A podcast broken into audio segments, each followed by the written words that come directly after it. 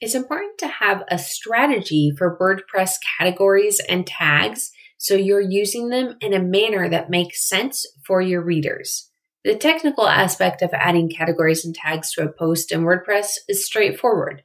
What's much more complicated is understanding when and why to do it. So I'm going to talk about strategy and how to decide which categories and tags to add to each article. Here's a strategy for how to use categories and tags in WordPress. And now it's time for some more D I Y S E O tips with Jennifer Regina. Think of categories and tags as collections. Both categories and tags should be thought of as collections. You're creating collections of content. Once you think of them in that manner, all of the other decisions are simpler and make more sense. Don't duplicate categories and tags. So now that we're thinking of both categories and tags as collections, there is no reason to duplicate them. A collection of cookies is a collection of cookies, whether it's a category or a tag.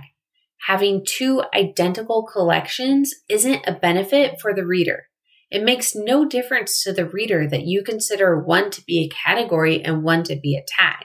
It doesn't add any value, so there's no need to have both. Aim for one category. Try to only add one category to each article. It should be the one category that best describes the article.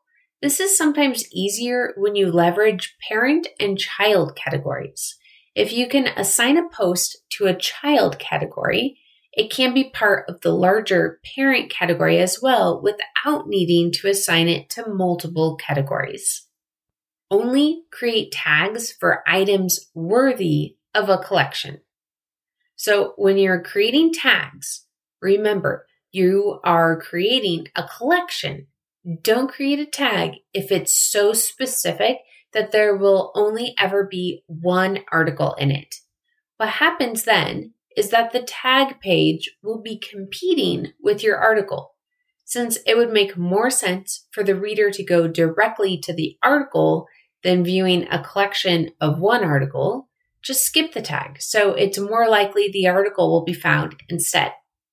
Do what's best for your readers. The primary strategy to follow when creating categories and tags in WordPress is to always do what's best for your readers. If multiple categories make sense for your site and help your readers, then do it. But likewise, don't add as many tags as possible because you think it's helping S E O. Add them only if it makes sense for the people you want to attract. Thanks for listening, and if you enjoyed this, please subscribe. This episode was brought to you by ClearPath Online, a D I Y S E O tool for your website.